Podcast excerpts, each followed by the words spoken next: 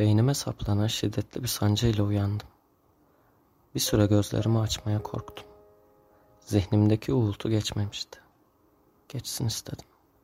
Ellerimi iki yana açıp tüm gücümle şakaklarıma vurdum. İki kez. Çok gücüm kalmamıştı. Yine de bileklerim şakaklarıma her dokunduğunda zihnimdeki uğultu çoğaldı. Yavaşça gözlerimi açıp usul usul etrafı süzdüm. Güneş henüz doğmamıştı. Karanlığı seyrettim. Gözlerim karanlığa alıştıkça odanın içi daha görünür hale gelmişti. Sandalyemin üzerindeki kıyafet yığını, masamda yarısı içilmiş bir bardak su ve odamın kapısından yatağıma kadar gelen belli belirsiz kan izleri. Korkuyla gözlerimi tekrar kapattım. Düşün, düşün. Hiçbir fikrim yoktu. Hatırlamaya çalıştıkça beynimdeki elektrikli süpürge biraz daha gürültülü çalışıyordu. Ellerimi yüzüme kapatıp ne hissettiğimi anlamaya çalıştım. Üzüntü ya da mutluluk hissetmiyordum. Ya da o türden bir şey. Sadece biraz korku. Yapmış olabileceklerimden ya da yaptıklarımdan değil. Ne yaptığımı hatırlayamamaktan korkuyordum. Tüm bunları düşünürken suratımı kapattığım ellerimden burnuma soğuk, paslı, demir ve tuz karışımı bir koku geldi. Midem bulandı. Ellerimi yüzümden uzaklaştırıp avuç içlerime ve parmaklarıma baktım. Parmak eklemlerimde ve avuç içlerimde kurumuş kan lekeleri vardı. Demek kokunun sebebi buydu. Kanın bana ait olup olmadığını anlamak için lekelerin olduğu yerlere bastırdım. Yaralanmamıştım. Yüzümü kontrol ettim. kan bana ait değildi. Hala ne olduğunu hatırlayamıyordum ama korkum geçmişti. Hiçbir şey hissedemiyordum. Ama o odada biraz daha durmamam gerektiğini biliyordum. Ayaklarımı sürüyerek banyoya gittim. Soğuk suyun altında temiz suyun vücudumdaki kan lekeleriyle karışıp kızararak akışını seyrettim.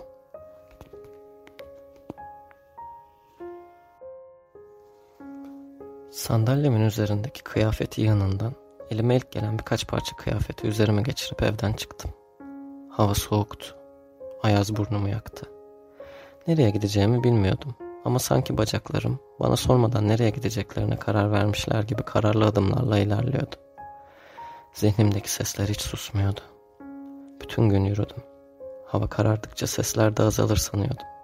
Aksine herkes daha gürültülü konuşmaya başladı. Bir süre sonra kendi nefesimi dahi duyamaz oldum. Kurtulmak istediğim aşikardı. Ama bunun için hiç çabalamadım. Bulunmak istiyor gibi görünüp bulunmamak için elimden geleni yaptım. Hep aynı yöne doğru yürüsem kurtulurdum belki. Ya da oturup yardım beklesem. Ama zikzaklar çizdim. Kurtulmak istediğim bu yerin derinliklerine indim. Kendime nedenini açıklayamasam da bunu isteyerek yaptım. Etrafımdaki her şey birbirinin aynıydı. Her adımımda daha da kayboldum. Aynı ağacın yanından belki 30 kere geçtim. Her geçişimde kendime biraz daha yabancılaştım ve her geçişimde biraz daha kayboldum. Şimdilik belki de 30 kez kaybolmuş haldeyim ve aklımdan geri dönmek fikrini hiç geçirmedim. Yine de yorgunum. Ayaklarımı sürüyerek yürüyorum ama nefes nefeseyim. Hava hep karanlık. Belki de o sesler hiç susmasın diye.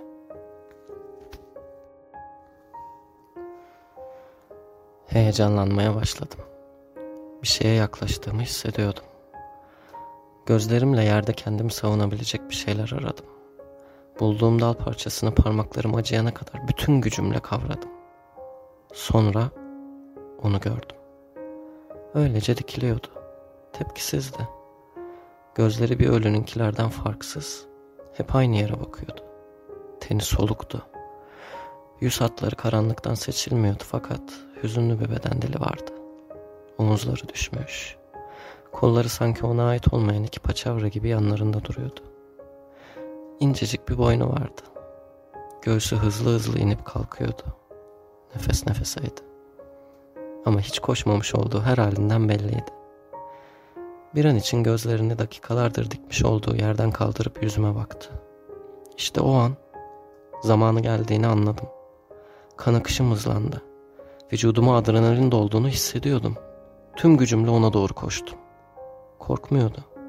Hareket bile etmiyordu. Elimde tuttuğum dal parçasını tüm gücümle yüzüne indirdim. Yere düştü. Öylece yatıyordu. tepkisizdi. Ağzının kenarından kan sızıyordu. Ölüyordu. Ve gözleri gözlerimin içine kenetlenmişti. Acı çekiyordu. Ama yüzüne yediği darbeden değil. Acı çekiyordu çünkü beni tanımıştı. Acı çekiyordum. Çünkü ben de onu tanıdım. Yüzüm kanlar içinde yerde yatıyordum ve artık bitirmesi için kendime sessizce yalvarıyordum. Ağzımdan hiçbir kelime çıkmadan, gözlerimle. Ne istediğimi anladı. Ne istediğini anladım. Yüzüme defalarca vurdu. Yüzüne defalarca vurdum. Her yerine kan bulaştı. Her yerime kan bulaştı. Öldüm. Öldü. O gece kendimi öldürdüğümde her şey geçer sandım. Hiçbir şey geçmedi. Başım çok ağrıyordu.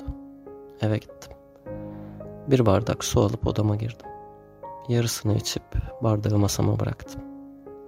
Ellerimdeki kan izleri kurumuştu.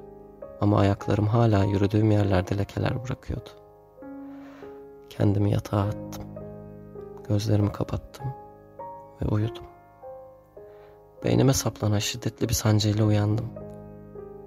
Bir süre gözlerimi açmaya korktum. Zihnimdeki uğultu geçmemişti. Geçsin istedim.